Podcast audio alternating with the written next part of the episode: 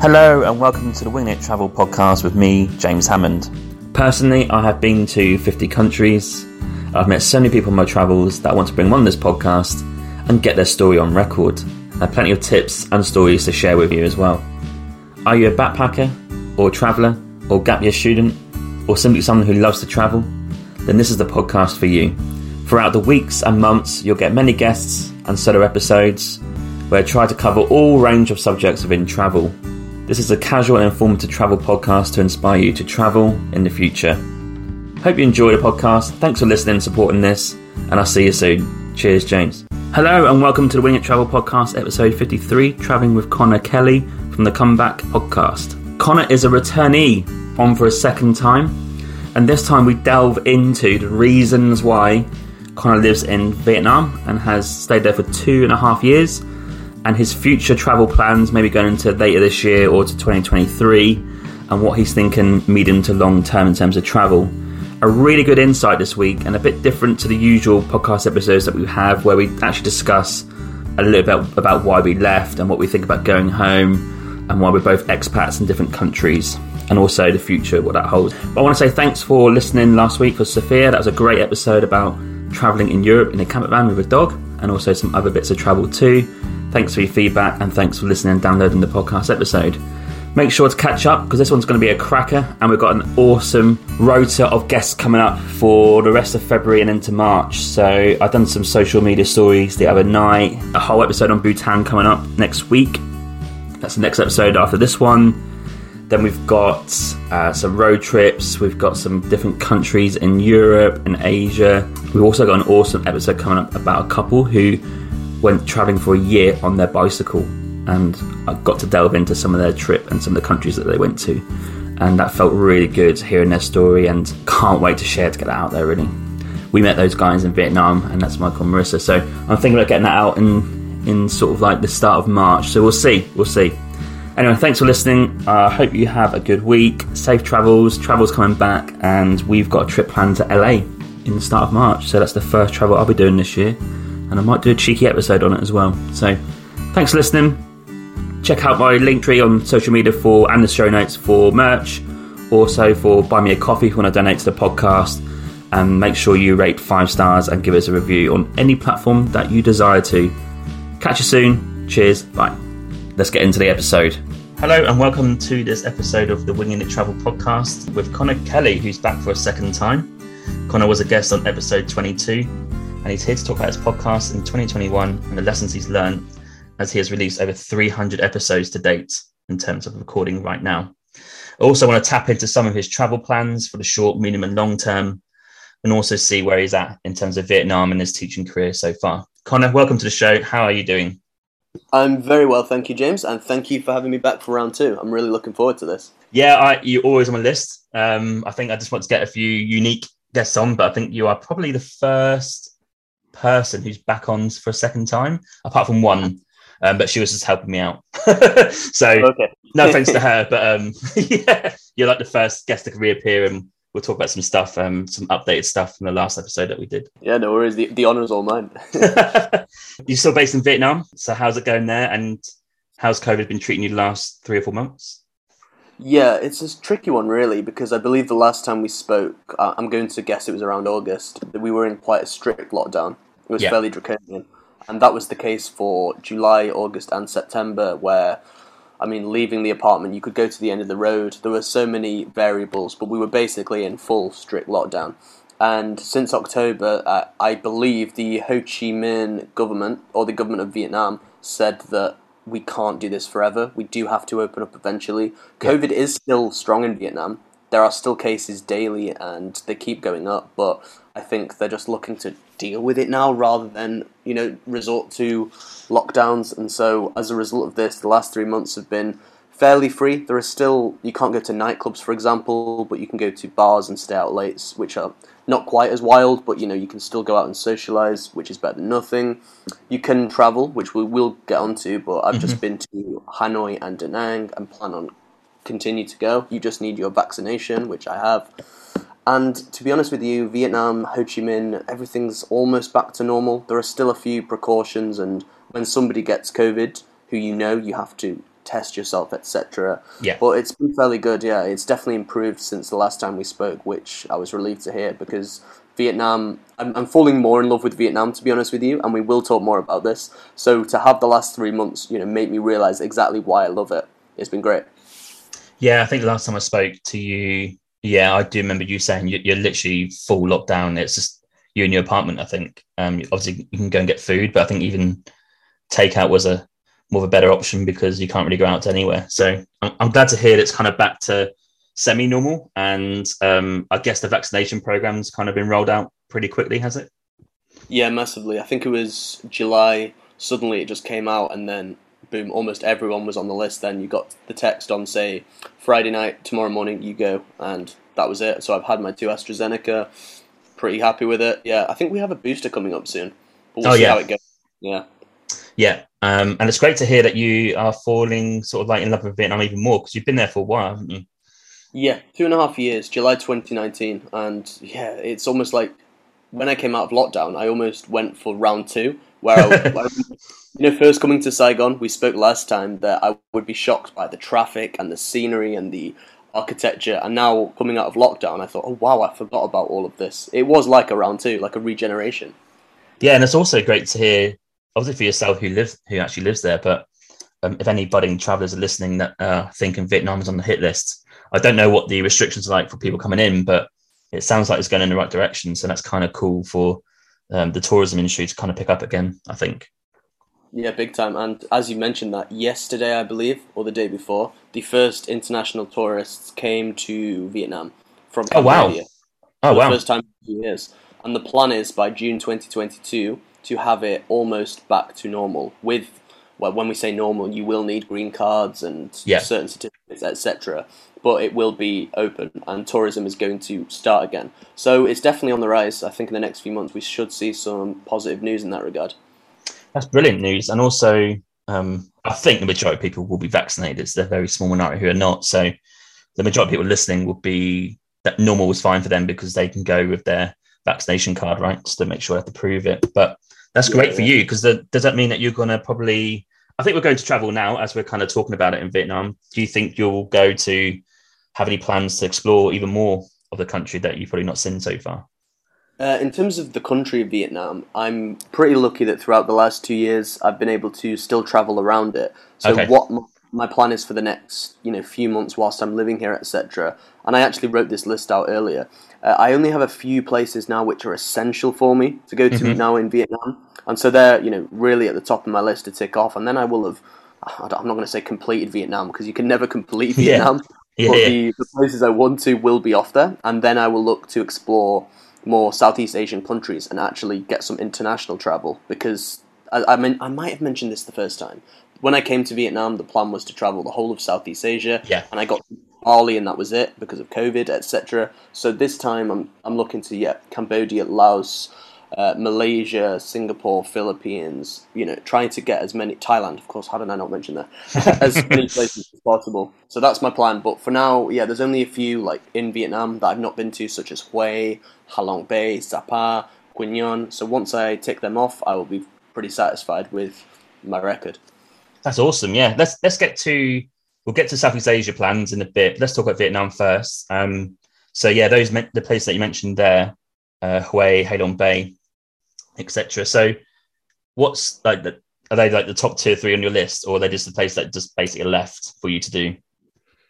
Um, yeah, I'd say they've probably both been on the list for a while, but I never got round to it because it's slightly awkward being in the north and I'm in the south, and okay. also and it's also yeah what I have left on the list. I mean the places like Da Nang, Dalat, Con Dao, Phu Quoc, they were on the top. Mm-hmm. I've ticked them off, and now I, I think it's because I went to Hanoi for Christmas because I wanted a, you know a slightly colder, slightly grittier experience for the holiday season. Yeah. And upon realizing that, I thought, wow, there are you know mountains and there's cold in Sapa and Cat Ba mm. and Halong Bay nearby, yeah. which I've not been to, and I've seen the scenery from people on social media and thought, yeah, I need to go there. And I feel like from living in Vietnam, if I didn't do those places, I would regret regret it. And I've done say yeah. Da Nang twice, Phu Quoc three times, Dalat twice, Mui Ne twice. So I, have done the same places a couple of times, which is great. But I also quite like a novelty. So they're definitely on the list. And maybe you know by the next time we speak, I'm, I'm hopefully going to have achieved them. So they're coming up soon, hopefully for the next six months.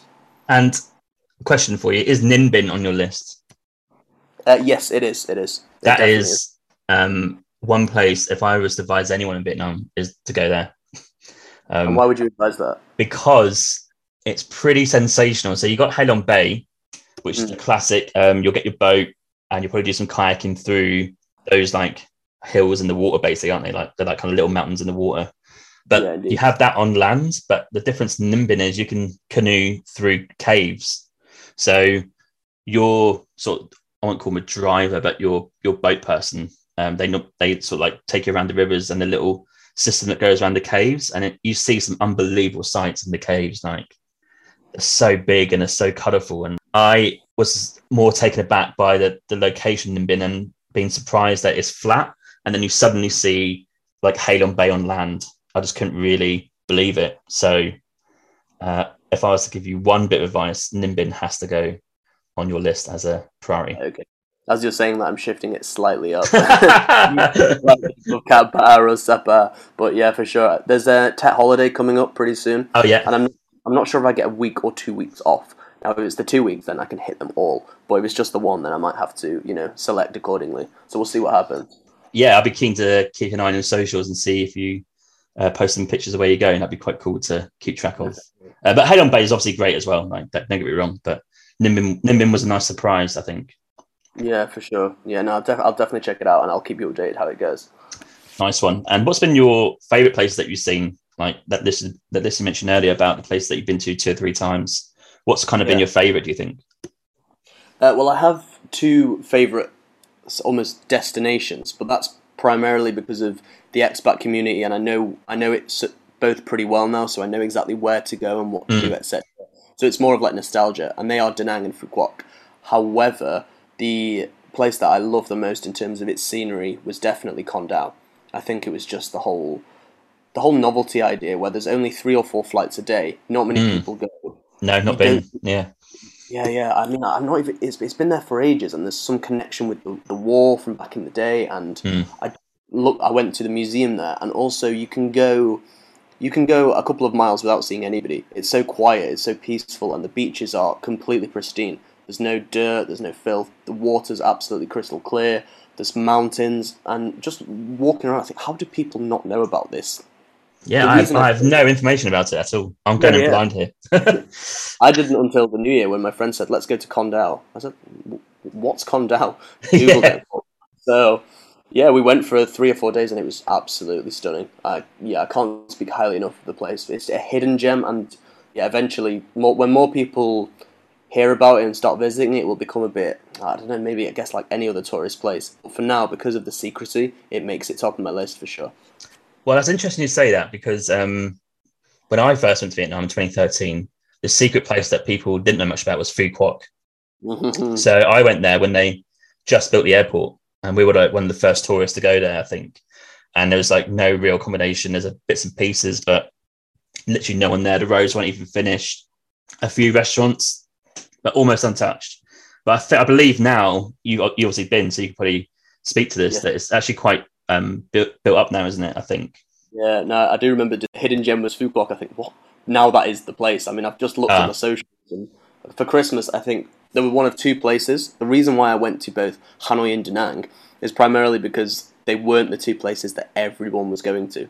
Like, for Christmas and New Year's, it was either if you wanted a bit of you know uh, cold, slightly grittier weather, you went to Dalat, if yes. you wanted your standard holiday place, and this is eighty percent of Saigon. I feel went to Phu Quoc. Every time I looked at a story, it felt like the whole world was there. Oh, so right. it, what's that place now? It's the one that you know if you think, oh, where should we go for the weekend? Phu Quoc hit straight away. So yeah, it's fascinating that's changed because I can't imagine it. You know how you've just described it, where yeah. it's not only a few restaurants. Like what? You go every corner, you can't stop but find a pizza place or somewhere for seafood. Oh wow, yeah. You know, you know the capital is it Duong Dong? And I'm telling you, mate, there was probably we found one um, burger place which was like a, I think it's a European style in terms of it was run by a Swiss couple, and we were like, oh my god, we found somewhere that we can like have some kind of English food if you like, and that's pretty exciting. But some of these roads, I'm now looking at the map, and some of these roads are not even finished.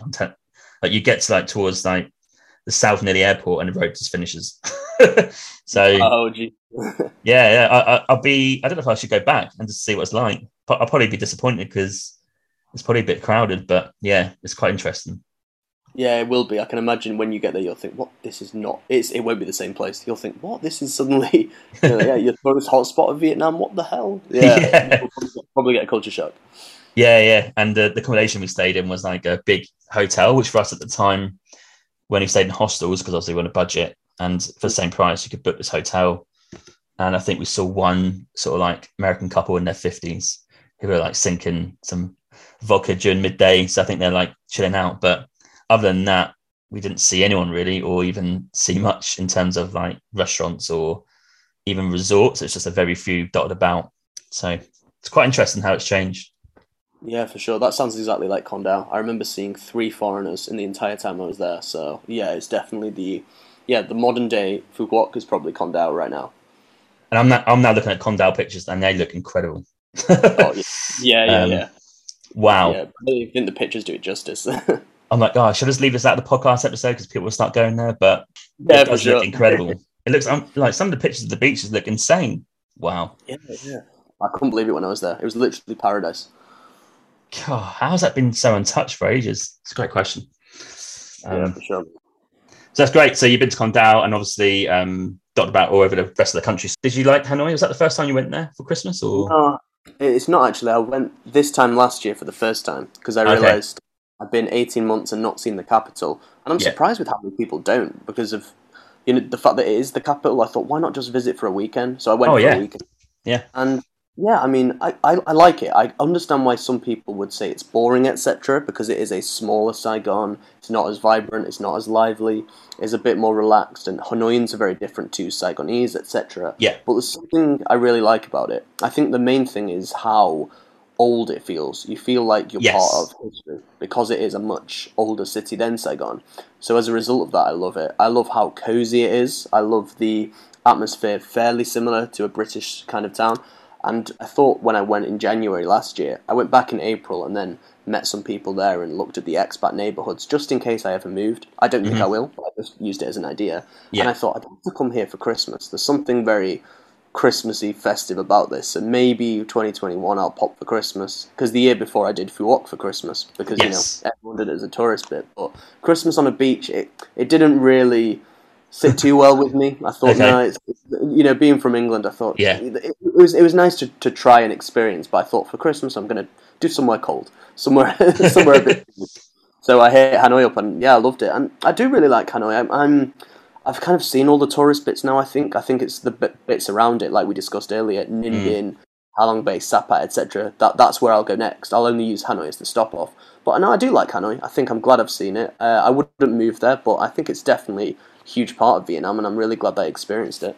Yeah, Hanoi's got some great highlights. Like, yeah, you're absolutely right. Some people just either don't like it or don't even bother, but I find that incredible. When we were there, we obviously saw the Ho Chi Minh Mausoleum. I don't yes. know if he was there when you were there, but um, we queued up for about an hour and a half to go and see him for about five seconds.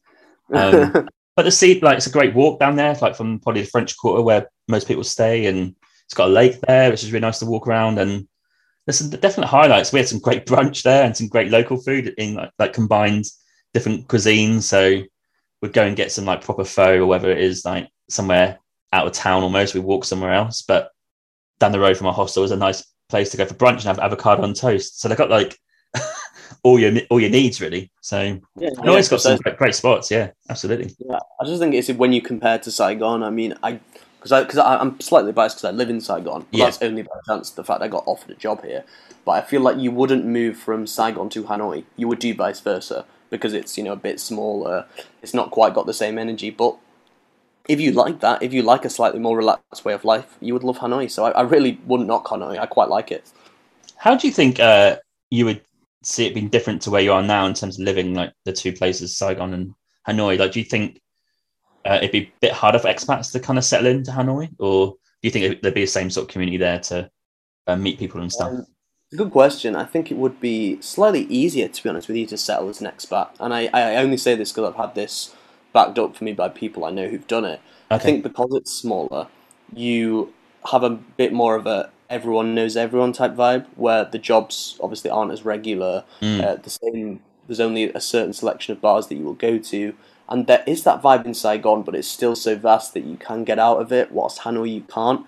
Now, some people would find this slightly, slightly suffocating, but I think if you wanted to settle and also get, you know, kind of an old school vibe, and also get some kind of, it depends where you're from in the world. If Yeah. you're from England, you'd love it because there are still, you know, you can still wear your coat and you can still wear your hat and gloves, etc. And there is that old feel. So I think it would be slightly easier to settle in Hanoi if you are a first time coming to live in Vietnam. I mm-hmm. probably would say that. Now, I'm glad I chose Saigon. Well, I didn't choose; I just got given. But I, I'm, I'm, I don't regret the fact that I'm in oh, Saigon Oh, yeah. rather than Hanoi. I think Saigon is a lot more fun, vibrant, multicultural, etc. But I really wouldn't knock Hanoi. It probably would be easier to settle there. Is there still a curfew there in Hanoi? Yes, and that's the issue. But Yeah. I, I believe from a few sources there are ways around it. But I've not, I've Yeah. not found that out. well, when I was there first time, when he stayed for like half a day, um, it was really weird. I, I, that's probably when my first impression came. That we we arrived, it's pissing down with rain. We had to walk from the train station to our hostel. and We got soaked, and I don't know. It's just that that kind of like shaped the trip for Hanoi really, and we got straight on a boat to Halong Bay or bus and boat. But going back there, I do know that people have lock-ins there, so. Uh, if you're Yeah, worried about having a night out, I think yeah, you get you get to a bar, know, slightly earlier, and then they just lock you in until probably early hours or even in the morning, um, and then you can walk back out. But yeah, I'm sure there's ways to have a few drinks. Yeah, no, there definitely is, and that's why you know I would. I don't think I would live there. I did consider it, but then went to check it out and realized it isn't for me. But no, I, th- I still think you could have a very happy time living in Hanoi. You know, I would Mhm. recommend it to people. You know, if you if you're thinking about it, if anyone listening wants to move there, go for it. That's what I'd suggest. Yeah, and also um, you've got obviously easier access, I guess, to Sapa and to Halong Bay and Ninh Binh. Uh, Yes, they're the, the place that we mentioned so far. They're kind of just around there, and also you've got the train system, which can go down to Hue, which is obviously a bit of a train trek, but it's straight in. There's no problem. So yeah, it's a good hub to dip around Vietnam, I think.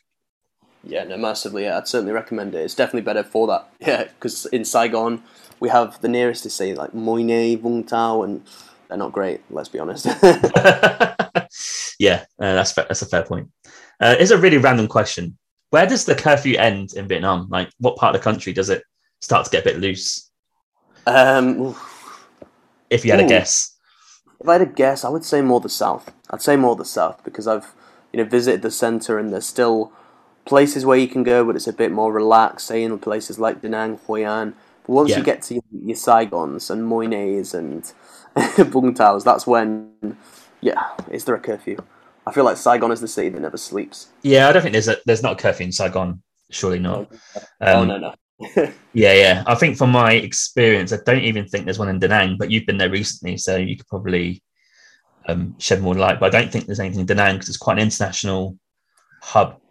Um, I found a lot of international travelers go there. Um, Yeah, usually, yeah. I wouldn't say Da Nang is um, has a curfew either, but it's just Mm. because I've actually spoken to people this weekend. It, it doesn't, but there aren't that many places still you can go. Whilst Mm. Saigon is, there's no curfew anywhere.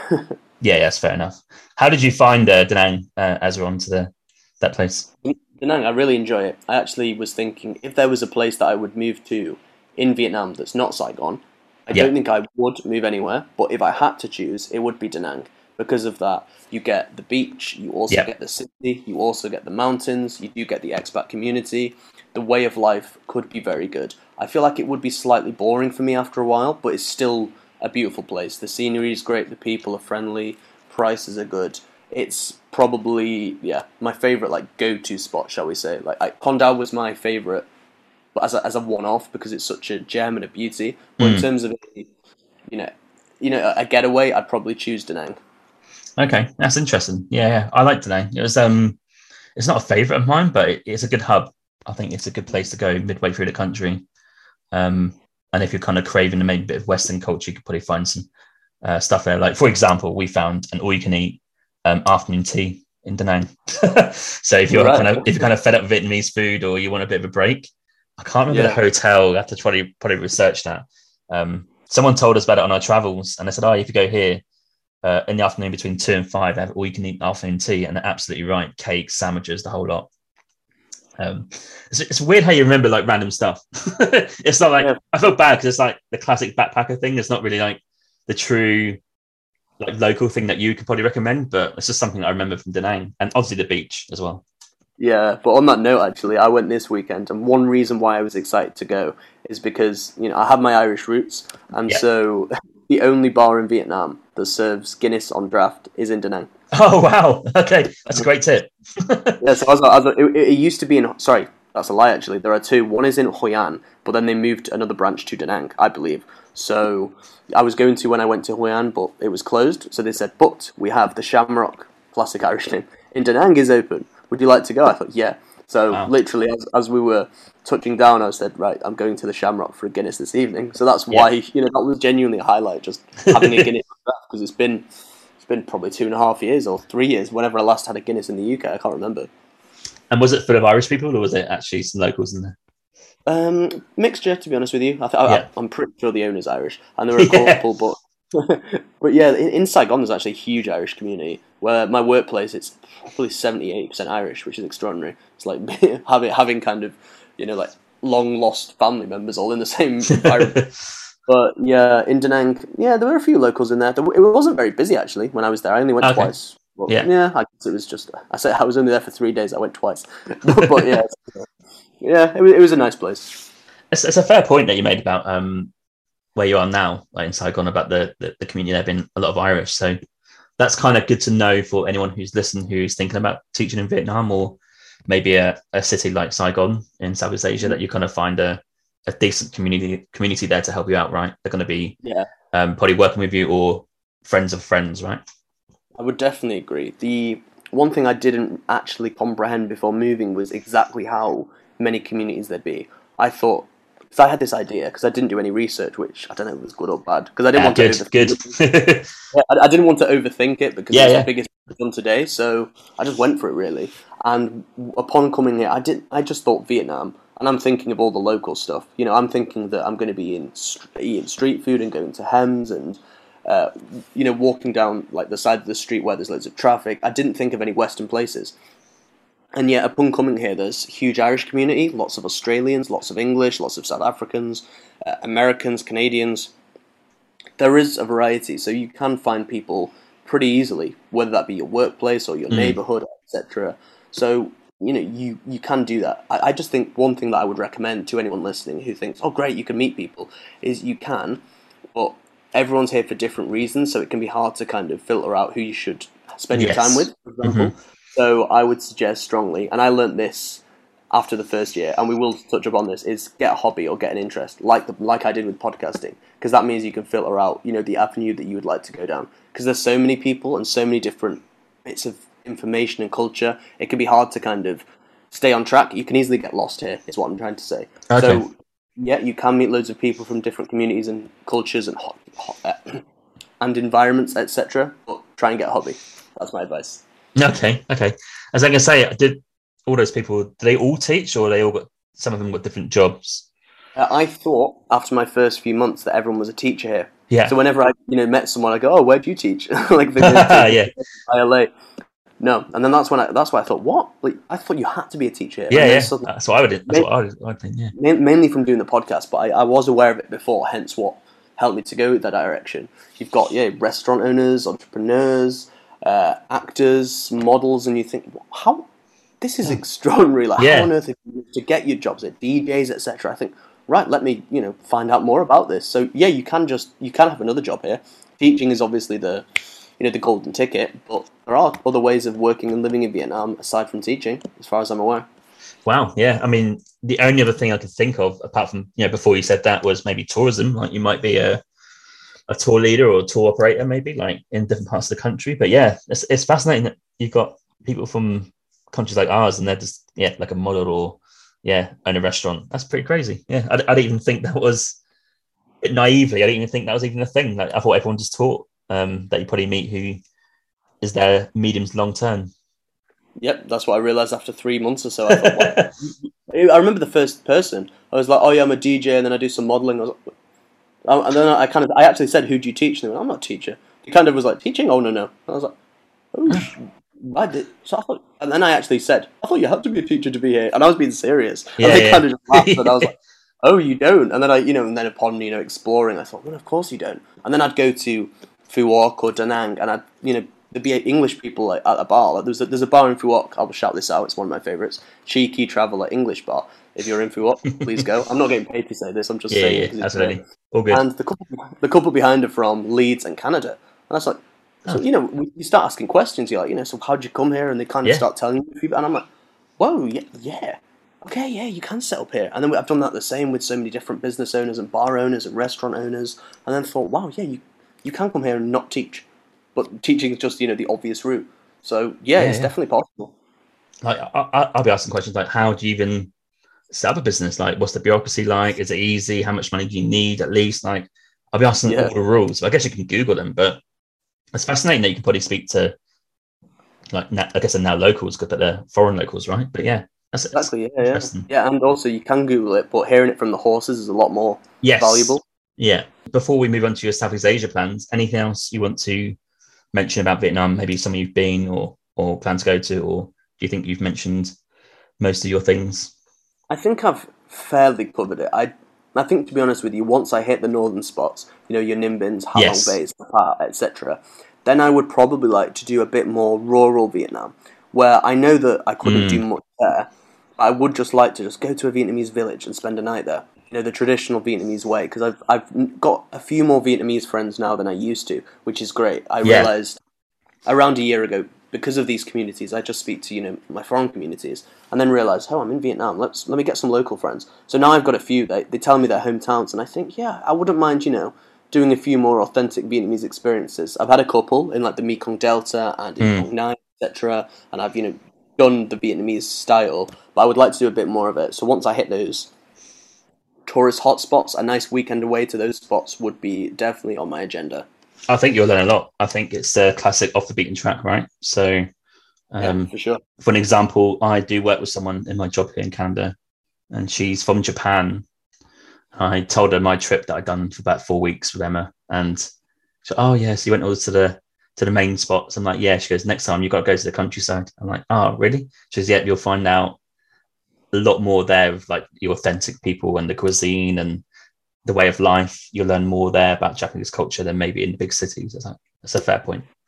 Um, but it's brave, you know, like you know, if you if you plan to go to Thailand, for example, you're looking at the map, you're going, yeah, I'm going to go to Bangkok, I'm going to go to Phi, I'm going to go to Koh, Phangan, Chiang Mai. These are the classics because it's what most people do. But if you're going to pick a village in between Bangkok and Chiang Mai, yeah, fair play.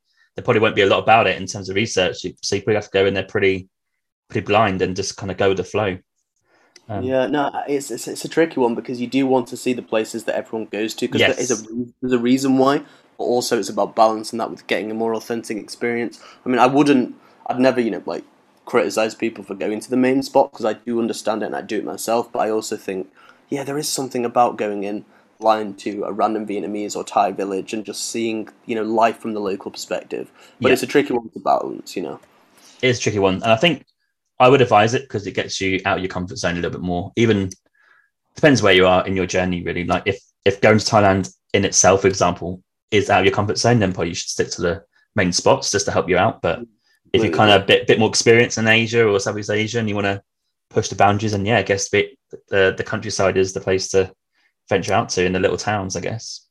Yeah, absolutely. Yeah, and no, I like the fact you've mentioned that about comfort zone, where for a lot of people, traveling in general is quite a big thing. So yeah, Yes. if, if if that is a big thing for you, then yeah, definitely, you know, you have your you know your comfortable hostel in Chiang Mai or wherever. But yeah, if, if you're someone like I'll shout him out because I feel like I couldn't be on a travel podcast and not mention this man, my dad. Then you can then you can do your you know place in a local village where you won't get a great sleep probably because your accommodation won't be great because it's you know the local style. The food might be different and you might be Yeah. uncomfortable. You, you'll probably get lost. People might not speak the language, but you will learn that way. And yeah, I think now to be honest with you, because I've done two and a half years here, I need to get a bit more out of my comfort zone. So Mm. that's probably the plan. Hit a few more of the the rural spots and you know yeah test test my knowledge of the country. Yeah, yeah, absolutely. I'd be keen to keep you track on, on what you learn um, for sure. And I think um, uh, an example of maybe where I have experienced this randomly is probably India, because everyone knows the big places, right? But you can you can go to a city that's got a million people, but no one's ever heard of it because no, it's not in the news or it's nothing nothing big there. So you, there's actually no tourists there, but it's actually a big place. Uh, so it's quite it's quite an interesting dynamic, um, just because of the amount of people that are there. But yeah, I found in India that sometimes you drop into some some cities even or in big towns that don't really see many tourists, um, and they kind of like like what the hell are you doing here? um, but yeah, it's interesting yeah. that they'll help you out. They're keen to learn and understand what you're about. So definitely worth doing. Yeah, big time. What is your so rough plan in Southeast Asia? What what what sort of like countries or highlights are you hoping to get to after maybe Vietnam or in the meantime next year, uh, this year, sorry, 2022? Yeah, uh, it's a good question, and to be honest with you, I haven't done an awful lot of research about it because I still don't know when and where, etc. Mm. I hmm. think what was high on my list before I, before the COVID stuff, was Bali, which I did, and after that it would be uh, Cambodia, Thailand, Laos, mainly Thailand. To be honest with you, just ticking off those places. Yeah, and yeah, probably doing you know the traditional way, but then I still would like to go to other Asian countries that are, pro- well, are definitely a lot more expensive and probably not the traditional backpacker route like Singapore, Malaysia. I know mm. Philippines are, but I would still like to go there, etc. Uh, to be honest with you, I want to do the whole of Asia because of this Vietnamese experience I'm having, which I'm loving. I'm getting yeah. a bit more interested in Asia as a whole, where I think I know this is just a part of Asia.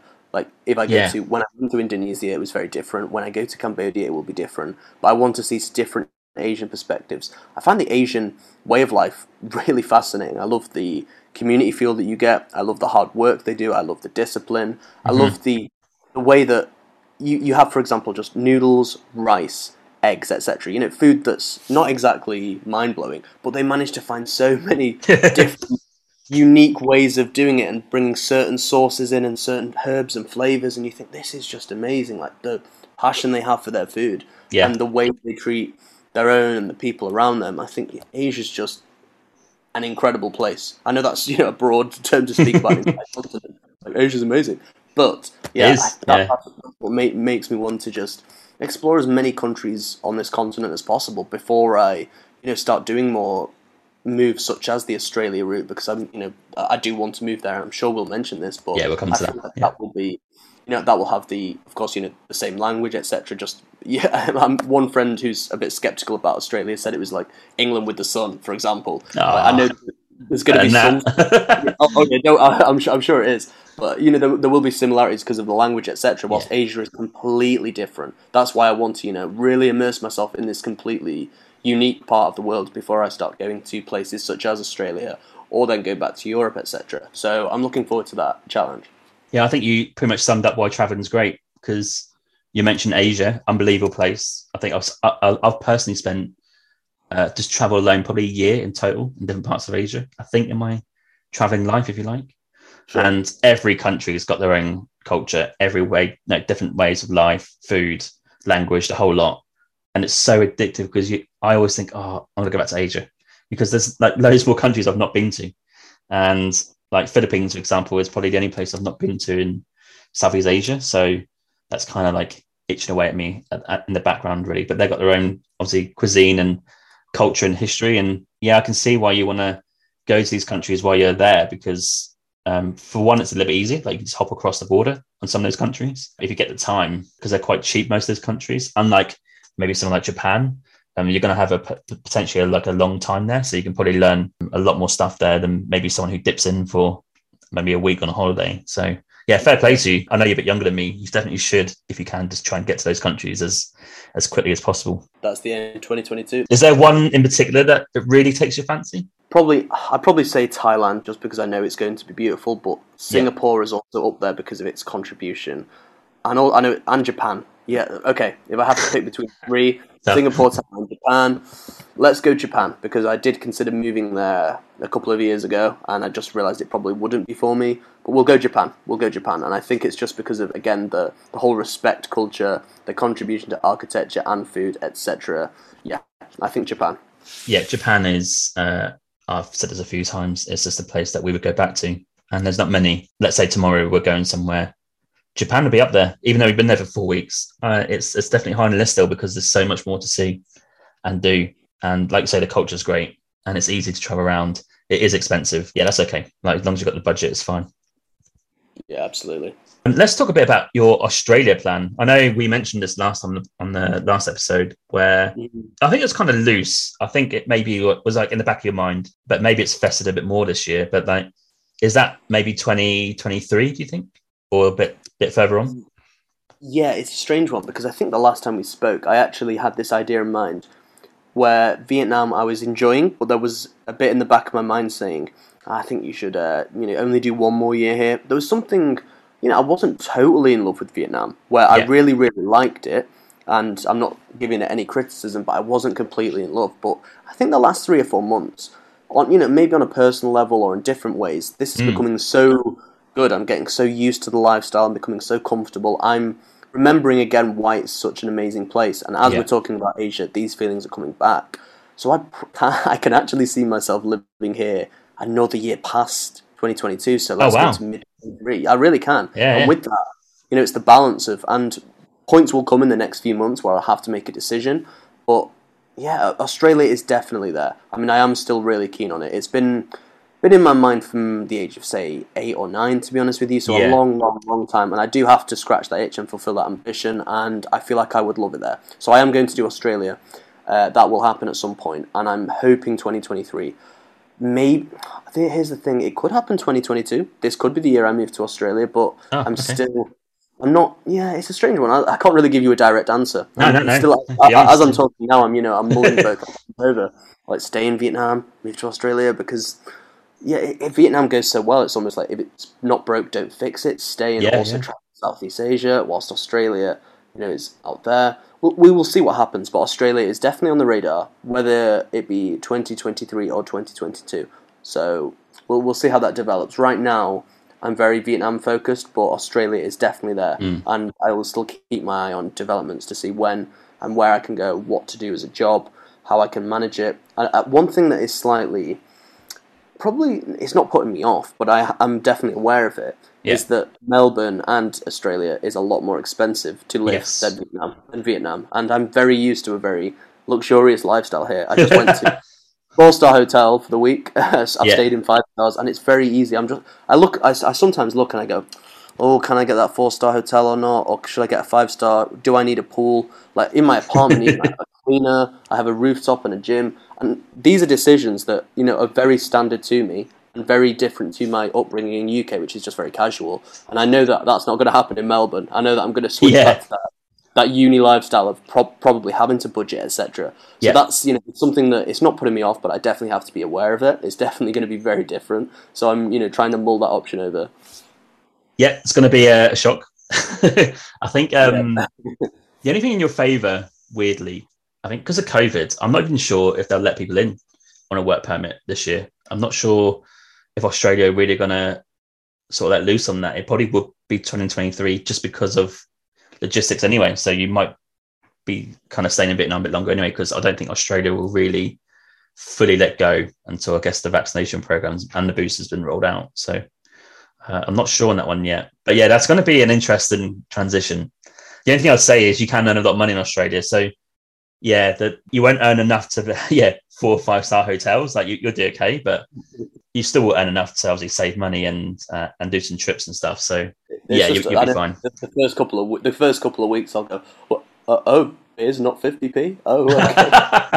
yeah, yeah. Oh, it's ten dollars. Oh shit. I'll I'll adapt accordingly. You do adapt quickly enough to things. Like now, yes. I I'm, I'm, a millionaire because you know Vietnamese dong, of course. Dong. Yeah, yeah. Took me a while to get my head around, but within a couple of weeks I got it, and now I I can't go back to having coins for money because I've not been back to the UK since I left. And you know, oh yeah, I used to pay everything in coins. Do you think you'll go back to the UK? Here's here's a very interesting thing which I've thought of. I mean, at some point I feel like because it's been two and a half years. Yeah. When I go back, it will be you know minimum three.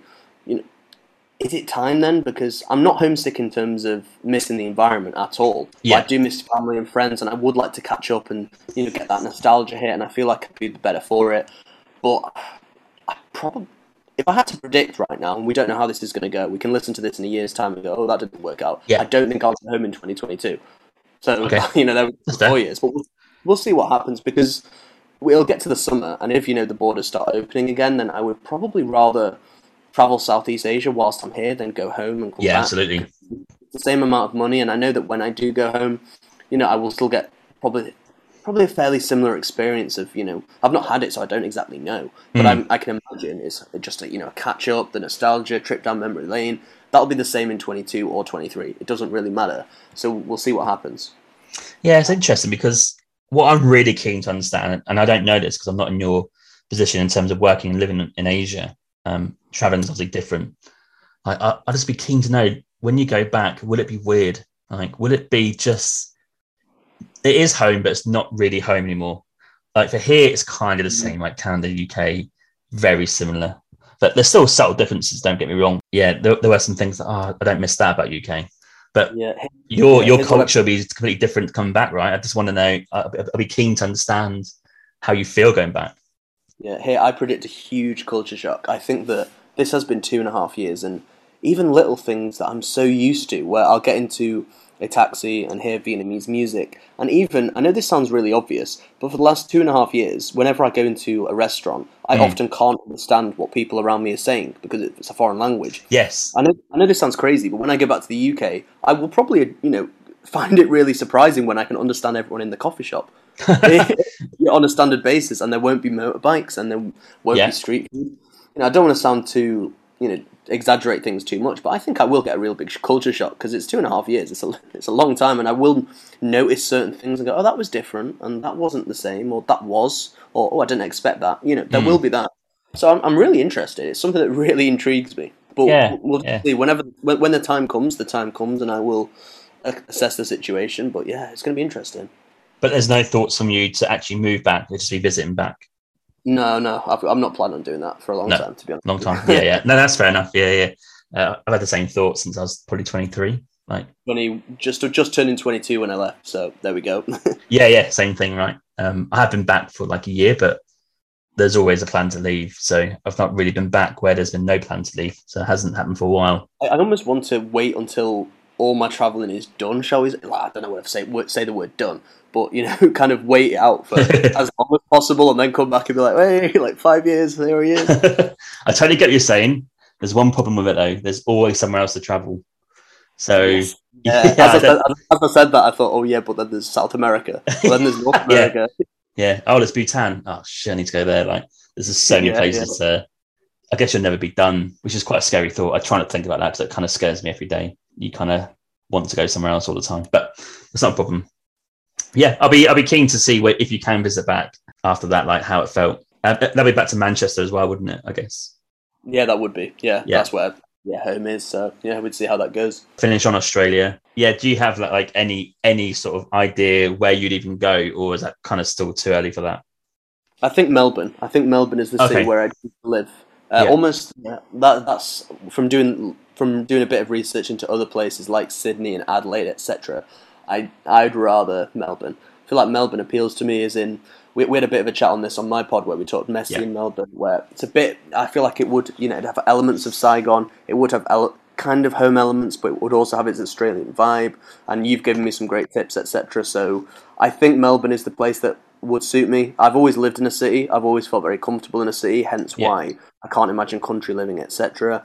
But yeah, I think Melbourne would be the place that I go to. We can revisit this in a couple of years and see what does happen, but mm. that's the one that I'm looking to do. In terms of a job, I'm not entirely sure, but this is where the working visa thing is a bit where that would be very useful for me because yeah, hey, then I can, you know I can, I can you know apply my hand to whatever comes up because the journalism route it can be tricky. I guess if I you know build on my journalism career, try to get something there. Uh, teaching, mm, I, I, only teach English to foreigners, so that can't happen in Australia, of course. Yeah, but we'll see. We'll, we'll see what happens. To be honest with you, it's a bit. Yeah, I think it's just the for now. Really, it's just the idea of living in Melbourne, but then working out, you know, exactly how I'm going to supplement that. That's the next step. I haven't looked in it uh, in as much detail as I'd probably have liked to in mm. this year because of the whole Vietnam situation. I kind of accepted quite early on that Australia won't happen until 2022 at least, so we'll see how it goes. Yeah, and you've got flexibility like with the work visa, so um, you can always yeah. just temp temp for a while before you figure things out. Um, and that's the beauty of Australia. For a temp job, you're still going to get I don't know twenty to twenty five dollars an hour, like doing some basic some basic admin. So uh, that's a good way to kind of settle in, just to get some money on the board and figure out what to do. And there's also the options of like those seasonal type jobs, not the the shitty ones that I was doing, like um, picking grapes, but you have the grain harvest where they pay you by the hour. But you'd be in the middle of nowhere in like Western Australia, but you kind of can for two or three months do the harvest, save a load of money, and then yeah, go back to Melbourne or whatever. So yeah, there's plenty of options in Australia, and uh, you'll have no shortage of places to look at because it's vast. But Melbourne's a great start, hundred percent. Yeah, looking forward to it. Okay, let's move on to your podcast because uh, it's been a year. I think at the time recording today, I think we're approaching a year that you started. So uh, you've released over 300 episodes. Yes. Which blows my mind. Now, your podcast is called the Comeback Podcast. We discussed a little bit about this on my episode in 22, uh, episode 22. Just remind the users uh, roughly what the premise is of your podcast. Yeah, no problem. I started it in yeah January 2021. The first episode was on the 13th, so we're about two weeks from the anniversary, and it's themed called comeback because comeback from adversity. So how you get through your certain challenges. This can be related to anything, and how you come back from it. That's the most important bit. Everybody will face some kind of struggle at some point. Mm. How do you come back? That is the key. Also, because my initials are CK, I thought I'd put that as the title. I thought it would be a more personal slant, which seemed to resonate. Uh, but I also like dealing with almost any topic, to be honest with you. I feel like to improve as an interviewer, I can't do just one certain route. And also, I get a bit bored. My mind whirs quite a lot, where one day I'll be fascinated by somebody who does music, then by yeah. an author, then by someone sporty, then by a doctor or a physician. And I think I need to just combine this. So there's almost access all areas. There's not really anything that I leave off limits.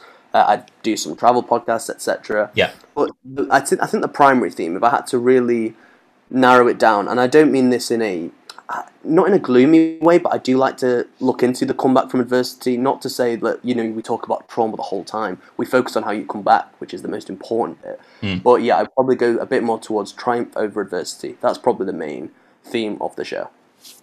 And is that because of your personal experiences, or does someone like kind of inspire you to do that type of podcast? Uh, definitely personal experiences. I definitely had quite a bit at university where I was a bit all over the show, to be honest with you. Lots mm. of depression, lots of anxiety, suicidal thoughts, etc. So I thought, right, okay, I managed to slowly come back throughout my early 20s and I, you know, started to realize that things were enjoyable. I started to look at people in the public domain who did work such as this, such as Joe Dispenza, Eckhart Tolle, Paul McKenna, Robin Sharma, mm. etc. So I thought, yeah, I can definitely do something like this. I thought that podcasting would really suit me. I thought it would suit my interests with my journalism background and learning about new people and having conversations. I'm also fairly shy, I would say, in person. I know we've not met, but I, am mm. getting better. But I'm, I was never growing up the most confident. I definitely needed some work in that regard especially yeah. talking to people. So I thought, if I talk to people, then I've got no choice but to learn how to do it. So it was helpful in that regard as well.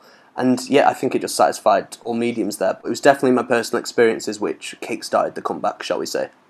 Yeah, and it's, uh, it's kind of like inspiring to see that you've released so much content on that sort of like broad subject because um, you can really delve down into specific subjects, right? So that a real I didn't even plan this question. I'm going to fire a question at you that you probably didn't expect. But do you think if you went back to the UK, that would is that maybe a problem going back to the UK? Like it might have some of those thoughts or those memories. Because, for example, for me, probably deep down, I don't want to go back to the UK or even to where I'm from. Like I do, obviously, like miss my friends and family, but there's a reason I left. So I can't even mm. tell you mm. what that is. um, but there's a reason I've not gone back to kind of settle back down there, right? So uh, yeah. I can't. Yeah, love of travel is one thing, but there's obviously you can love travel and be based somewhere. And I've not based myself back in UK for years now, so I'm keen to see what you think about that. Yeah, no, I love that question, and I thought I've thought about it a few times. Hence why I'm glad you've asked it. And the the ultimate answer is it probably is a huge reason why I'm not keen on moving back to the UK because mm. I've got this. You know, I've visualized the, the, the day I arrive back, and you know, when you take away all the nostalgia and all that, oh, it's so nice to catch up, etc. Yeah, yeah. I know that after that, I'll think, oh, now what? Like I'll see people that I saw in high school and primary school, like doing the same things or having kids, and I'll kind of go back to when I wasn't particularly happy growing up. So I'll think mm. it will probably, you know, remind me of that era. And I, I don't want to say be a completely new person in moving abroad because I still have, I am still the same person. I just have different experiences. I see the world from a slightly more, I think that's slightly more positive, a slightly different perspective now that I've gone abroad and I've tried and spoken to so many different people and also done inner work. Uh, so that's why I think, yeah, when I, if I was to go back, there probably would be senses of, oh, yeah, same old shit, or oh, yeah, I forgot about this bit. So there might be, I don't know, I think it would, uh, yeah, possibly not want to move back there because of the past memories, but also just to, yeah, get a sense of a visit. There probably there is a reason why I left the UK, and there is a reason why after 2.5 years I'm not homesick in terms of the environment. Yeah. Same. It, it, if it was the right place for me to be, the UK, I'm sure that by now I would have got the slap in the face to go back. Absolutely. So yeah. It's not happened yet, so I'm going to wait. If the time comes, if there's a time that says the UK is for you right now, then I'll go, okay. But it's not come yet, and it's not been anywhere near close, to be honest with you. That's a very valid point. I'm exactly the same. I've not felt that the need uh, to be back there. I love visiting back. Um, I think I'd probably give it. I spoke to my friend about this at work. She's from Ireland. We're like, oh, how long do you think it is before you start to wish you're back here? And she said, I think I'll give it two weeks when I go home. And I think she's right. I think two weeks is roughly the, amount of time where it's nostalgia. It's catching up with different people probably every day, and then it's back into old routines. Yes. I think um, it's weird. I don't love Vancouver. Like uh, I'm not like a, a, Vancouver lover. It's not something like, oh my god, you've got to be here. It is a it's a nice place to live. But when I'm back at home, I do miss it. So that's probably mm. because. I've had enough there. um, yeah, it's an interesting question, though, isn't it?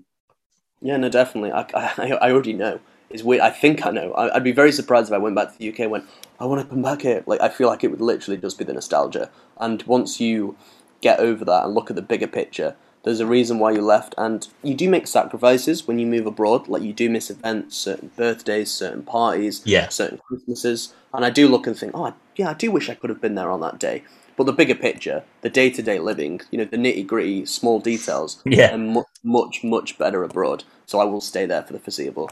that's, a, that's, a, valid point. Like the, the, I don't want to delve uh, back into UK too much and give a bit of grief, but yeah, me and Emma do talk about just some of the things that just seem difficult there. Like, uh, for example, a few things I can throw at you. When we went back in October, so I've not spoken to you since I've been back. It was just a car crash. Like at that time, it's before Omicron, obviously, uh, just before actually. Luckily, it was just it was like it's gone from being lockdown here and kind of sensible living to like you know UK has like the rammed pubs and like people just not giving a shit it's like back to normal, and it's really unnerving. I felt a bit uh, uneasy, and yeah, yeah. I almost felt like I escaped. Um, there was a there was a day I had with my friends that was great. Like we caught up and went on a bit of a day drinking session and slightly a bit of a night out. But I had a sort of a curfew to myself because I couldn't really waste a day back at home. I had times limited, so I didn't want to be hungover and kind of just like sit at home do nothing. Um, and that was eleven o'clock that night. But I've been probably drinking about twelve hours or something. But the last place that my friends went into was one in, one out, and that's because of it. It was full people. I thought initially it's COVID rules, but he's like, no, no, mate, it's full. I'm like, there's no way I'm going in there, no chance. It just seems it's a bit gloomy UK sometimes. Like you go back and it's grey, and mm. I don't mm. know. It doesn't give me any in terms of the place, like any motivation to really itch to get back there. The only thing is the family and friends. That's the only thing, isn't it? Yeah, and I also there are small things like going to the odd British festival or the odd British gig or walking around a city like Liverpool, Manchester, Leeds, Sheffield, etc.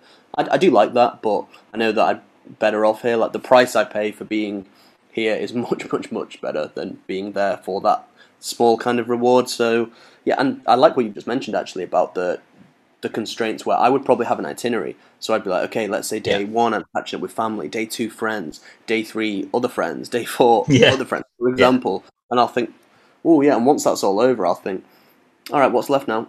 Like go to the like local park that I went to when I was ten. No, yeah, yeah, yeah. Been there, done that. Yeah, I know the score, the story. And I also realised, I think, to be honest with you, and I don't want to sound too preachy. I think I know what will happen. As in, I can probably tell you right now which pubs back in my hometown who's sat where and who's working yeah, what, etc. Yeah, I feel like you know the same people will be doing the same things, and I'll think, oh, well, oh, I kind of came away from this. You know what I mean? I didn't want to mm. fall into that routine. So there we go. And there's nothing wrong with that. Like I'm gonna put it out there. There's nothing wrong with those people doing that thing, but it's not me. And um, the whole premise of my podcast is that people should probably get out of that routine and go experience something different um, because I think they can only gain from that. But um, yeah, you're absolutely right. Um, I did miss some of the places, but yeah, you could probably see the same people year in, year out. Next thing though, 300 episodes. Did you expect that this year? No, I really didn't.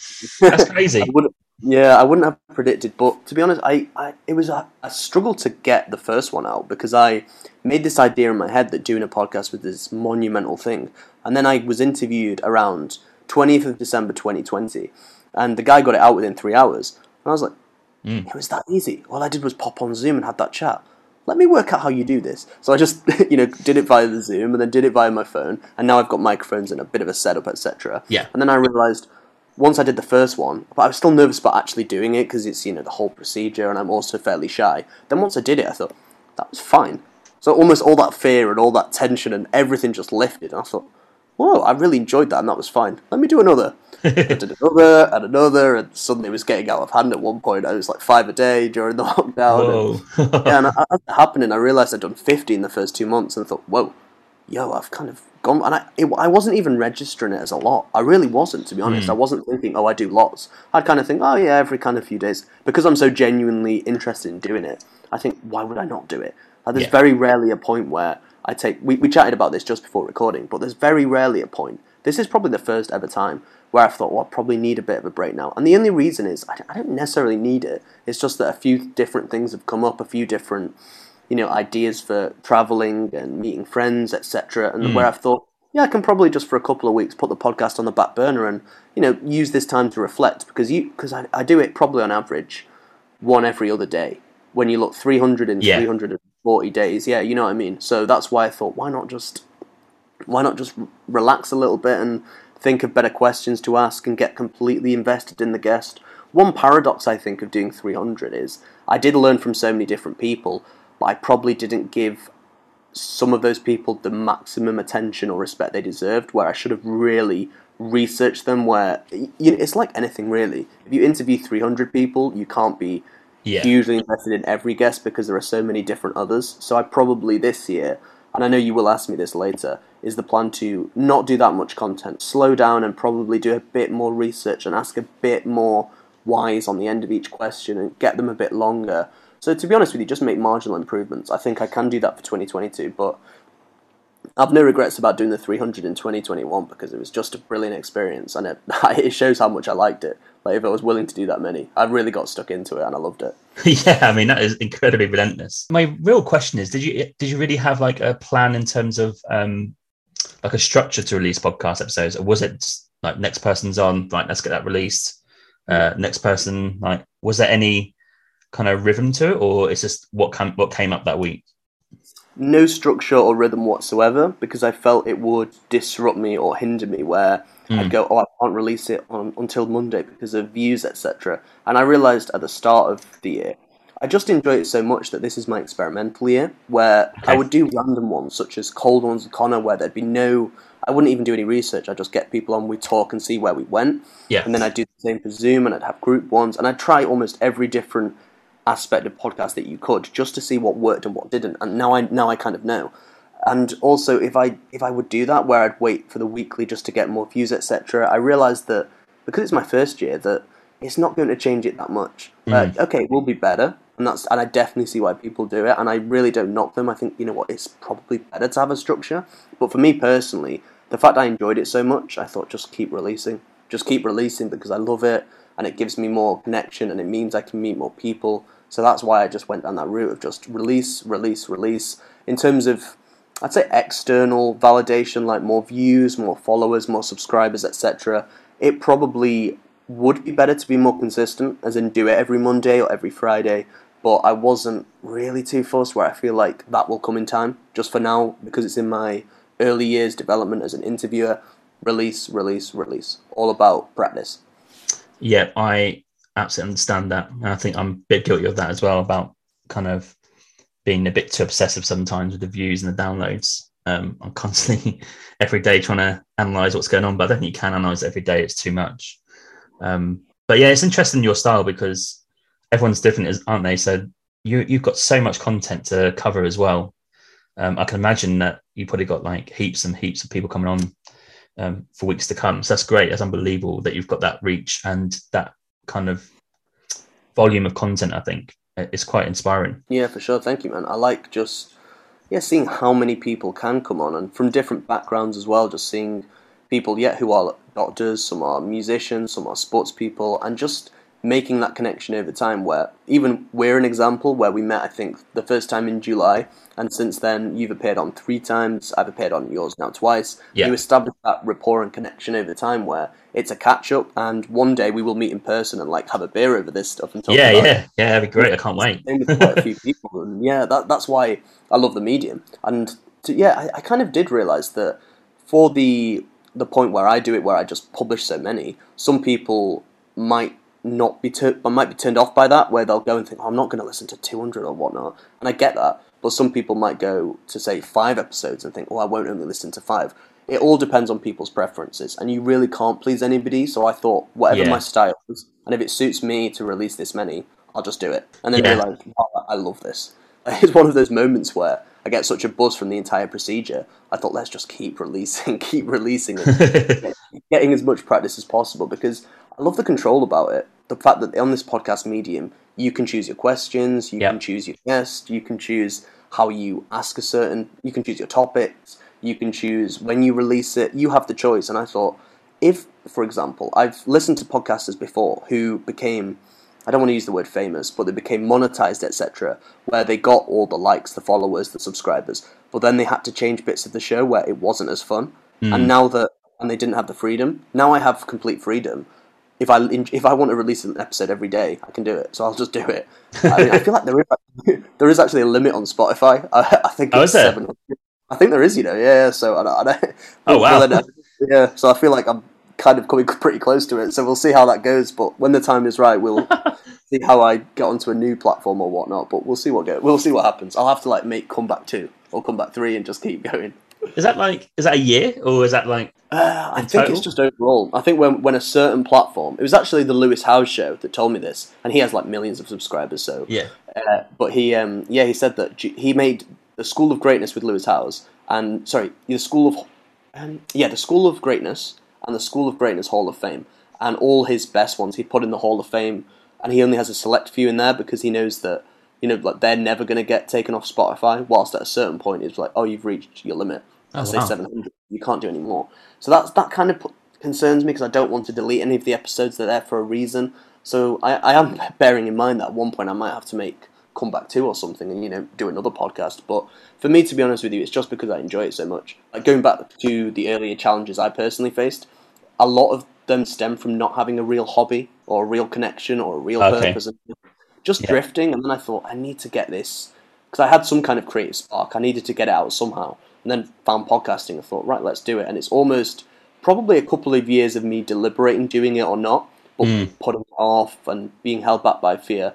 Once all that fear went away, all that energy kind of came into one. So that was just 300 episodes just straight out there because I'd been holding it for so long. You know, when you hold something in for so long and then it just bursts? I think that's what happened, to be honest with you, in 2021. That's a great point. I'm the same as you. I'm creative because I've done a, a, music degree, so I'm naturally creative. Like I like to probably I could still today like to sit on the guitar for two hours and play, but it, I kind of give I kind of gave that up a little bit, and I, there was a void, and I think this is giving me more purpose as a podcast. Um, I can connect with random people or people I know and just talk about one country or an area of the world that they've been to and get some stories on record, which are quite fun, and that's quite addictive.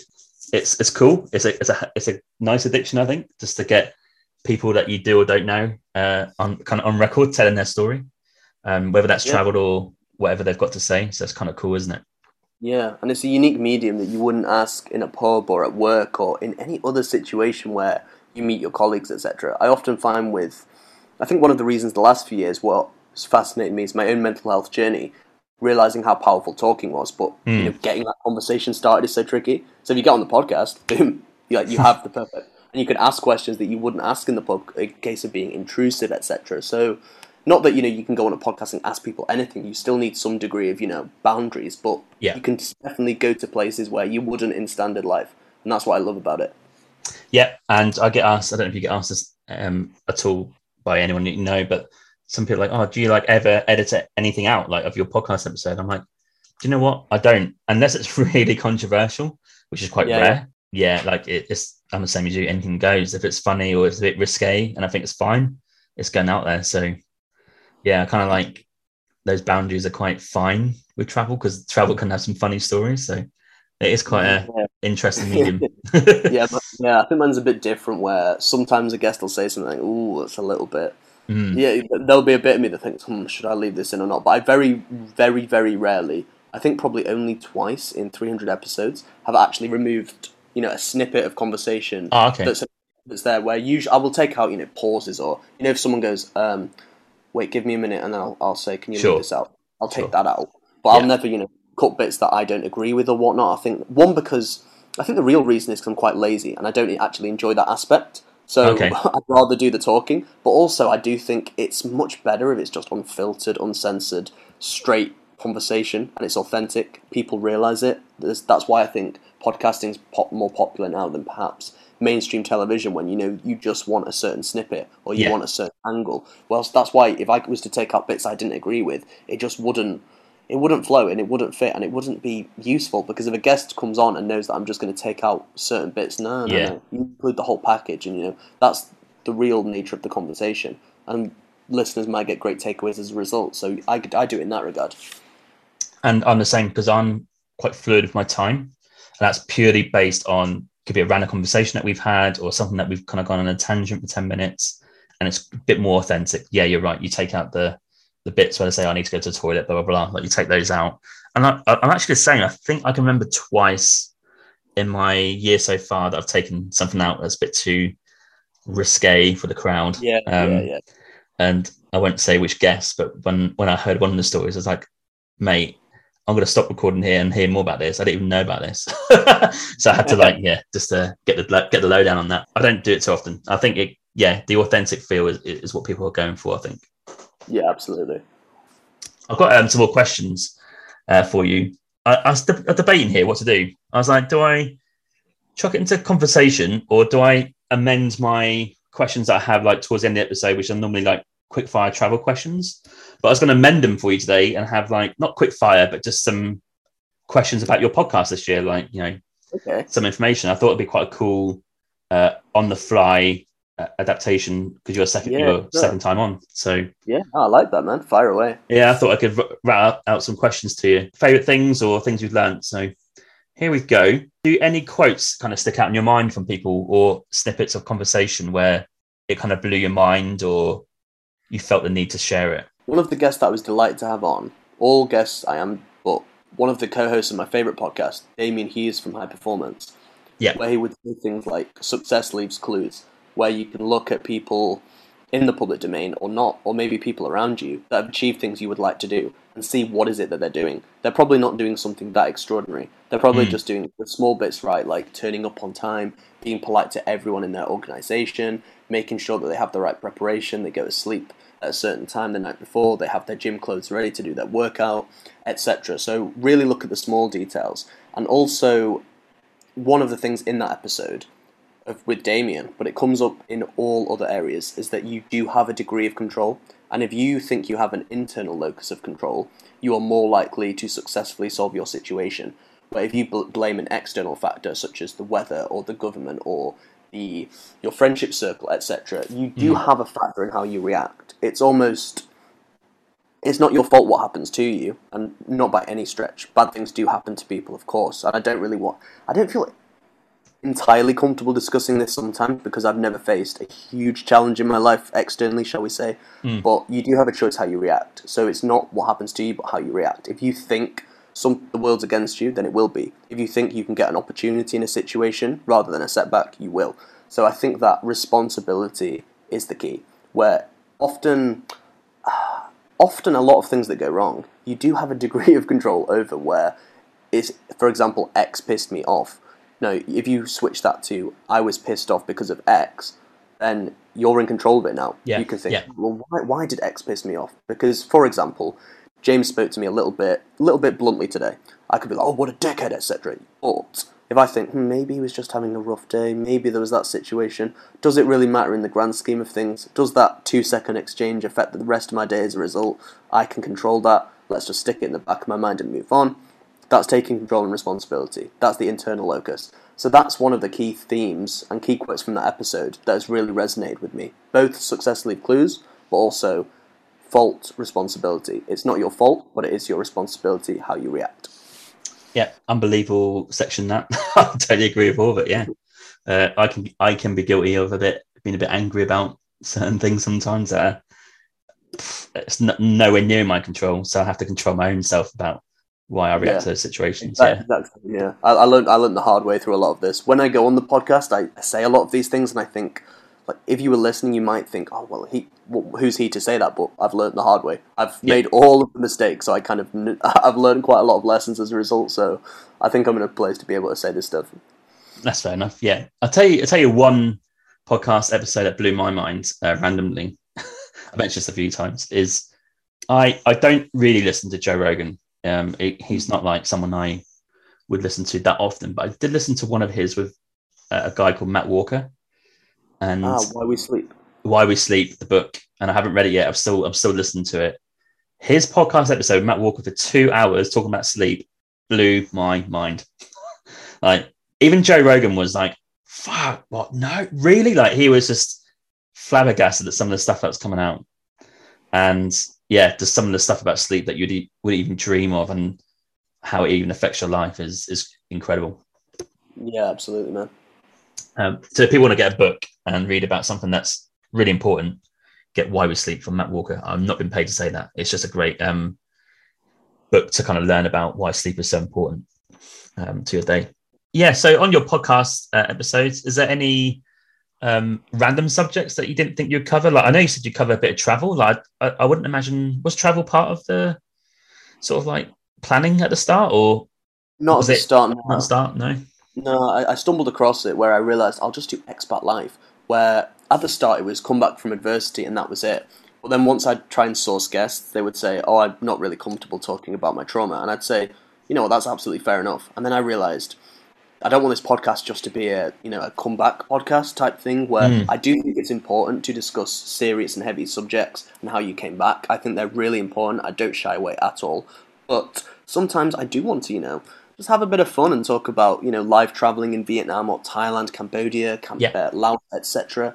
Just yeah, have a more laid back approach. That's why I did Expat Life, where people who've lived in Vietnam have often you know hugely interesting background stories, like they've lived in the Bahamas or they've lived in Bangladesh. And I thought, you've lived in Bangladesh? Tell me more about this. yeah, yeah, yeah, um, yeah. It was another country, and I think it, where even was it? Now this sounds that I probably should exactly remember, but it was a country in Africa which I hadn't I'd only the slightest I'd, I'd, heard of it like once or twice, and someone said, "Yeah, we lived there for six months," and it just hit me. I thought, "What?" You and then uh, you know they said, they said it casually in conversation. Yeah. I said, "Oh, was Vietnam your first travel experience?" They went, "No, we lived in um, Canada, we lived in Singapore, uh, then we lived in." I can't even remember the country for six months, and then we came to Vietnam uh, after a stint in America, and I, it was one of them where I thought, "You lived there?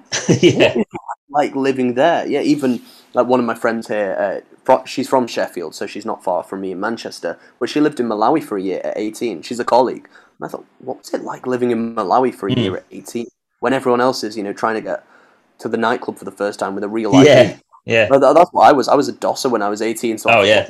Malawi? What? Tell me more about this, you know? So that's why travel came up. And to answer your question about random topics, um, there aren't that many. Uh, probably a few more esoteric ones like numerology or oh yeah dualism or spirituality or hypnotherapy where you know the initial concept i thought well i don't really understand this like and most people's initial reaction would be oh what's that nonsense etc then but i have a different approach now that i'm growing up and becoming more open-minded i think why not see if i can learn something from this like yeah, yeah. What, you think it, I, I, remember when I was 21, I accessed a guy called Paul McKenna, who's famous yeah. in UK. I'm not sure. You familiar? Yeah, yeah, I am. Yeah, Paul McKenna. Yeah, yeah, sure. yeah. And I, I, his book was "Change Your Life in Seven Days," and I thought this is absolute nonsense. But I thought I'd give it a try. You know, read it, and I did a few of the techniques. I thought to get rid of, say, past, you know, triggering memories, and then, mm. thought, ooh, this is actually working. thought, oh, okay, let, let me let me look a bit further, and that's when I, you know, really became exposed and thought, why not give this a shot?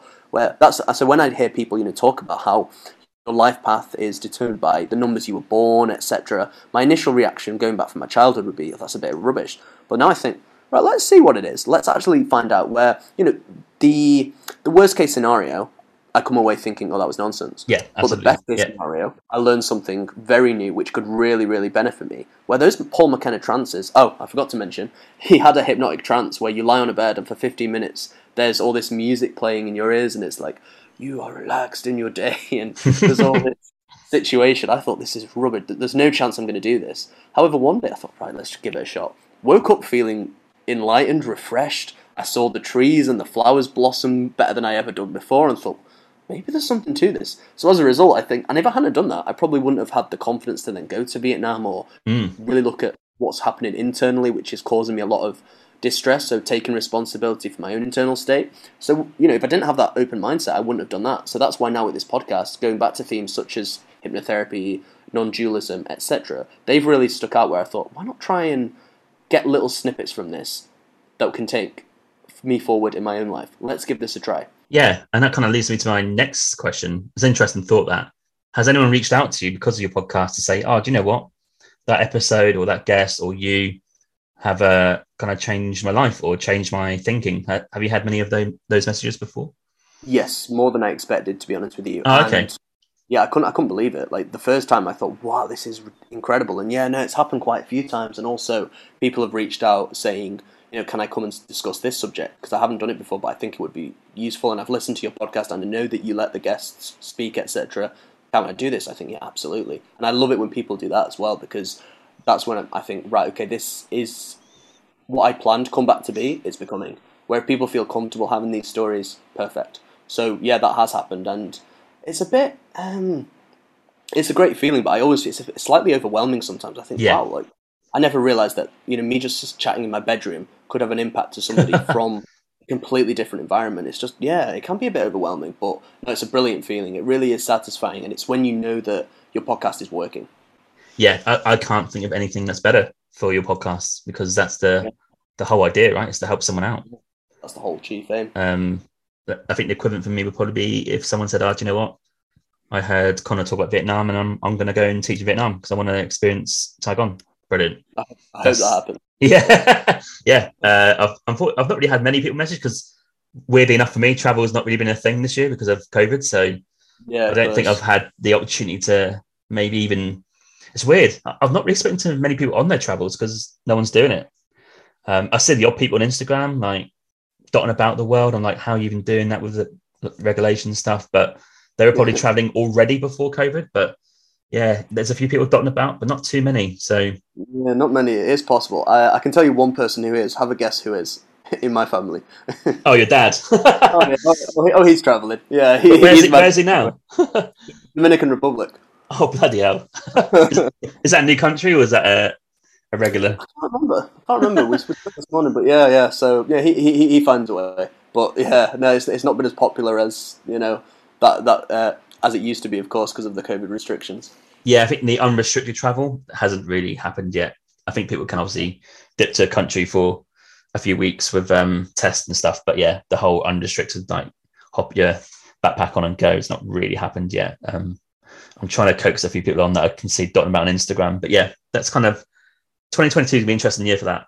I'm keen to see what happens, yeah. including myself um, potentially. So we'll see. Um, I have one more, uh, another question that kind of like in terms of the subjects, do you do you think you're going to review or even like prioritize in the new year, or is, is it still anything goes like for your podcast in 2022? Like, um, is there anything different that you want to delve into? Um, good question. Good question. I think, and I have thought about this. This is why I'm glad you asked. I think I will go down two main routes. One is traveling abroad but setting up business here. So not necessarily, and I will still do some, you know, coming abroad to teach English like I did. Mm. But going back to what we mentioned earlier, like coming abroad and setting up business, like people are really going to wonder how you do that. Yes, and I've had quite a few already.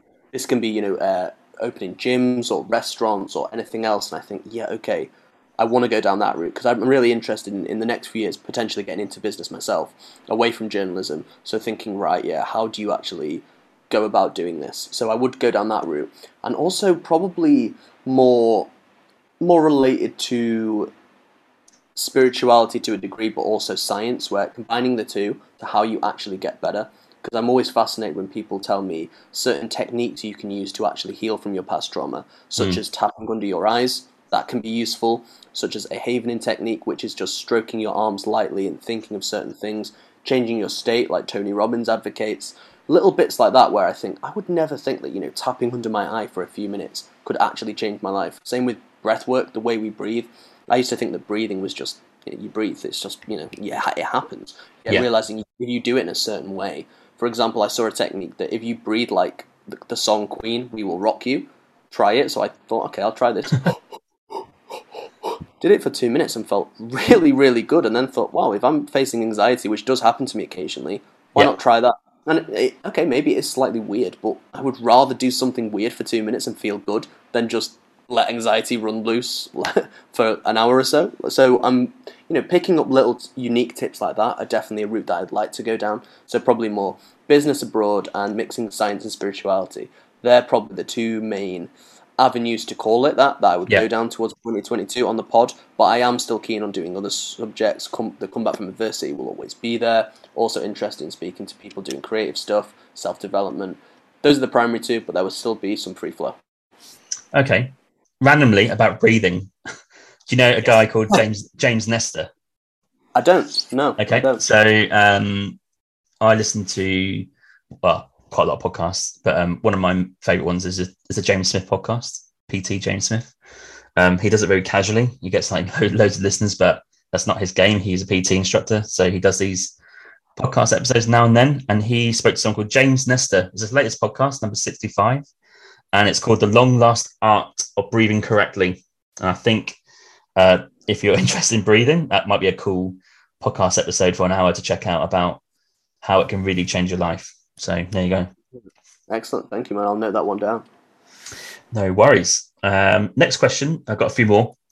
Uh, any lessons learned from your podcast experience this year? Maybe things that you did that were not so good, or things that you can do better, or even things that were went better than expected. Like what a few things can you kind of recall from 2021? Yeah, uh, I'm glad that I did the the mix of doing both group interviews, both in Zoom and in person, and trialing a co-host and speaking to people about different topics. I'm glad that I did that mix. However, I know what works and what doesn't work. I in person works 10 times better than Zoom. 10 times better for me. So I really try and get as many of them as possible. Yeah. Uh, also, group Zooms don't work. I've tried it before, and I've also tried freestyle group Zooms. And if they're the episodes that I would not want people to listen to, it's them because you know when you try to have a conversation with two people on yeah. Zoom, it's hard enough, let alone when you don't actually know your next subject. So it's just people cutting over each other, and it's by no fault of anyone. And I realised very quickly, yeah, this doesn't work. I need to have some kind of structure in place when doing group conversations and also personal. I think for me, some people have, I guess, the gift of the gab and can speak for hours on end about any subject. I don't think I do. I like to have a structure in my mind of where I'm going with each interview. Mm. So when I look back, my slight, I wouldn't say regret, but maybe my questions for people in certain fields would be slightly too generic. I'd rather follow up with a bit more about them as an individual and probably delve a bit deeper. Yeah, I think I probably should have paid the guest a lot more attention than they were they were I, I, should have paid the guest a lot more attention, definitely. I think yeah. that I should have looked more into their background first before interviewing. And I now know for this year, really, when I'm doing an interview, treat that guest as if they are the most important person in the world at that particular moment. Shut out time. Do not do five in a day like I used to, because it used to be like appointment slots where I'd be like, yes. I'm interviewing James 10 till 12 and someone else 2 till 4. And, it, and I was realizing in my head, not consciously, but subconsciously, I would be, you know, uh, probably not paying them the dues they were worth. So mm-hmm. that's what I'm thinking I'm going to learn for this year. Anything else that I'm glad that happened? No, I'm glad I did the variety. I'm glad I experimented a lot of things. I know what works and what doesn't work. But this year, I think a lot more structure and a lot more attention. To be honest with you, that are probably the two things that I will look to rectify. Okay, and for 2022, um, what can we expect? Like, is there anything new on the horizon? I know you said uh, did we chat this before the podcast episode about you're, you're figuring a, th- a few things out, maybe some different types of stuff on your podcast. Like, is anything, if you're willing, you don't have to, to share that is kind of new for 2022? Um, no, it's a good question. I can't really think of anything dramatically new, except for the fact that I might get back into blogging and writing more pieces. I want to get better as a writer as well. Okay. And now I've done enough you know podcast attempts, shall we say, of like you know trying to get better at this, I think I need to probably try and do that with the writing. I've always enjoyed writing. I've always felt like I was naturally pretty drawn to it, so I need to get better at that. So I think I'll go more towards that route of just writing about stuff I'm interested in, or perhaps writing my thoughts on a certain episode in depth and why you should listen to it, etc. Maybe doing key takeaways. I've got plenty of guests to choose from now where I can go back in the archives and go, oh yeah, episode 80, you should listen to this, and this is what you might be interested in because yeah. of this. Mm. Perhaps, yeah, almost re- not review my own podcast, but give previews of give snippets of each episode in word form of why you should listen, and hopefully that might work. I'm also interested in reviewing anything like writing about albums I like, or you know, writing about sports teams, or writing about travel life, or writing about my opinions on current world events or social events, and just seeing where I go. Really, I think I'll get a bit more into the writing, shall we say? So that's okay. probably the most new thing that you can expect this year. Okay, that's cool to hear. Uh, I look forward to watching out for that because I, kn- I, knew you a bit of a blogger back in the day or before this. Yeah, so yeah, I was. I'd be keen to to see that. I think uh, what what you've kind of said the last like half an hour is kind of resonating in my mind is because my my podcast episode is great in terms of like they're travel based and they're pretty much are. There's a few things we kind of go in tangents about, but they're pretty much travel based. But I would love to do more uh, like you say, like different types of subjects. Um, I won't be writing because I'm not very good at writing, so it would have to be a podcast. But yeah, I was kind of thinking the other day that 2022, I'd like to venture out into um, other subjects of life. I don't know what that would be, but um, it's kind of keen area to go into. I think. Yeah, we'll see how it goes. And do you? I've got, I've got a question here. We know we're not too obsessed with stats here. I've got some stats like in terms of questions. Do, do you know uh, how many countries have listened to your podcast since you started? Yes, uh, I do know that only because I counted yesterday. first, because to be honest, and I say this genuinely, I don't check it because the first two or three times I checked my stats for listeners, etc., I was disappointed, and I realized whenever I check, I always you know expect more and more. Yeah. So I realized that if I don't check, it doesn't actually matter. Where if I did this and not a single person listened, I would still do it. So why not try? And I know that it can be nice sometimes when you go and go, oh, that's got more episodes, that, has got more views than that episode, etc. But I do try to just avoid it. However, sometimes I look just to maybe be a bit more constructive and go, okay, if there's an episode that gets, say that if people who talk about spirituality get more views than people who talk about travel, then yeah. you know I'll know what you know maybe to go for in the future, what what yeah. the audience likes. So I do it occasionally, but not that often. But yesterday I did, and yeah, I counted 62 countries have listened. Ah, oh, same as me. Great oh, work. really? Yeah, bang wow. on, 62, yeah. Whoa. oh, I didn't accept that. oh, mental. Yeah, that's great work. Uh, that is um, that blows my mind. Like in terms of for both of us, like um, yeah, especially personally, like yeah. like what, why, who, and why are people in the depths of different areas of the world that I know nothing really about listen to my podcast. It's yeah. pretty crazy. Yeah. But th- thanks for I, listening. yeah, absolutely. Yeah, I, I love when I see your like new country day by day. Like not day by day, but when you have a new country, you'll go a new listener from say Bosnia, and I'll be like, that's so cool. Like who who in Bosnia or the Faroe Islands or yeah. Kazakhstan like thinking, yeah, I'm going to stick on comeback or winging it travel podcast. Like it's mad when you think of it, but it's amazing. Yeah, it's crazy and I need to be better at doing what you do and not look every day, um, whether that's stats uh, in terms of downloads or countries, because I can get bogged down with that. And I think, like you say, what is the cutoff point? Like a million, uh, you know, a million podcast downloads. Oh, great, but it could have been two million. Like you're yeah, never going to be satisfied. Yeah, So yeah, um, I'm, getting to that point. I'm getting to that point now of kind of knowing myself better. That I know that I will never like be like, oh, that's a great figure. I will always be like, yeah, yes. I should have yeah. So I'm quite content not looking because I know that the emotions and the feelings I get looking at it aren't positive. Mm. I'm always thinking, oh, Joe Rogan has more. Of course he fucking does. He's done yeah. yeah. You know, it's one of those. I'm, I'm pretty content just going with the flow. Yeah, I'm a big fan of that. I think um, December was a bit of a crazy month for me. It's the best month in terms of downloads, best month in views, and best months in best month for reach in terms of countries. So you probably saw a lot of those posts. Um, that's yeah, why. But I don't even know why um, that's my next question. Was there like a point in time, if you were kind of looking at loosely about you know your reach? Was there a month or a week where you thought, oh wow, like it's kind of turned a little bit? Because I had a bit of a lull in the summer where I was looking and I was getting very little compared to what, what I was getting earlier in the year, and I was getting a bit down about it. But was there a point in turn in time for you where kind of changed? Yeah. Yeah, there was, and I, have come to a couple of theories, and this is just my guess. I don't actually know sure. the reason. Uh, around March, April, and I think it's because I'd done it for three months, and because I was hitting milestones like 50th episodes, and I had a couple of people who had some kind of public profile. So yep. when I look at when you look at that, you'll think, ah, hang on, maybe he's serious, because you know that a lot of people start projects, and I've seen on social media, and I've done it myself. I've started a project but not really finished it. It's just kind of like, yo, like I've seen a few people go, oh, I'll do a podcast, but then they go, yeah, maybe once every month or whatnot. And if you want to do it for that, it's fine. But I think after three months, you know, when I'm releasing 50, people will think, hang on, I think he's serious about this. And people who I knew who weren't bothered at the start or didn't tell me would then pop up and go, yeah, I've just started listening to your podcast. Yeah. Then people from different parts of the world be like, well, I listened to this and I, I like this angle you're doing. Or some, some actually said, and I, I take this as a, this is like a backhanded compliment. They would say, you were really capable of having these conversations. Like I didn't think you had the, you know, kind of the, the open mind or the oh, right. knowledge yeah. to do this. I thought, oh, no, right, okay, because these are people who knew me at school, right, years ago when it, yeah, I was yeah. probably an author. So I was like, oh no, fair enough, yeah, yeah. I kind of just got out of my comfort zone a bit and whatnot, and this is what life is like now. But yeah, yeah, cheers for listening and whatnot. So that's my guess of why it happened, but I don't actually know. But yeah, can I just say when this like hit came in March, April, it wasn't a million. It was a long way short. oh but, yeah. You know, you know what I mean. That was probably Yeah. when I was like, oh, a bit more traffic than usual. This is quite nice.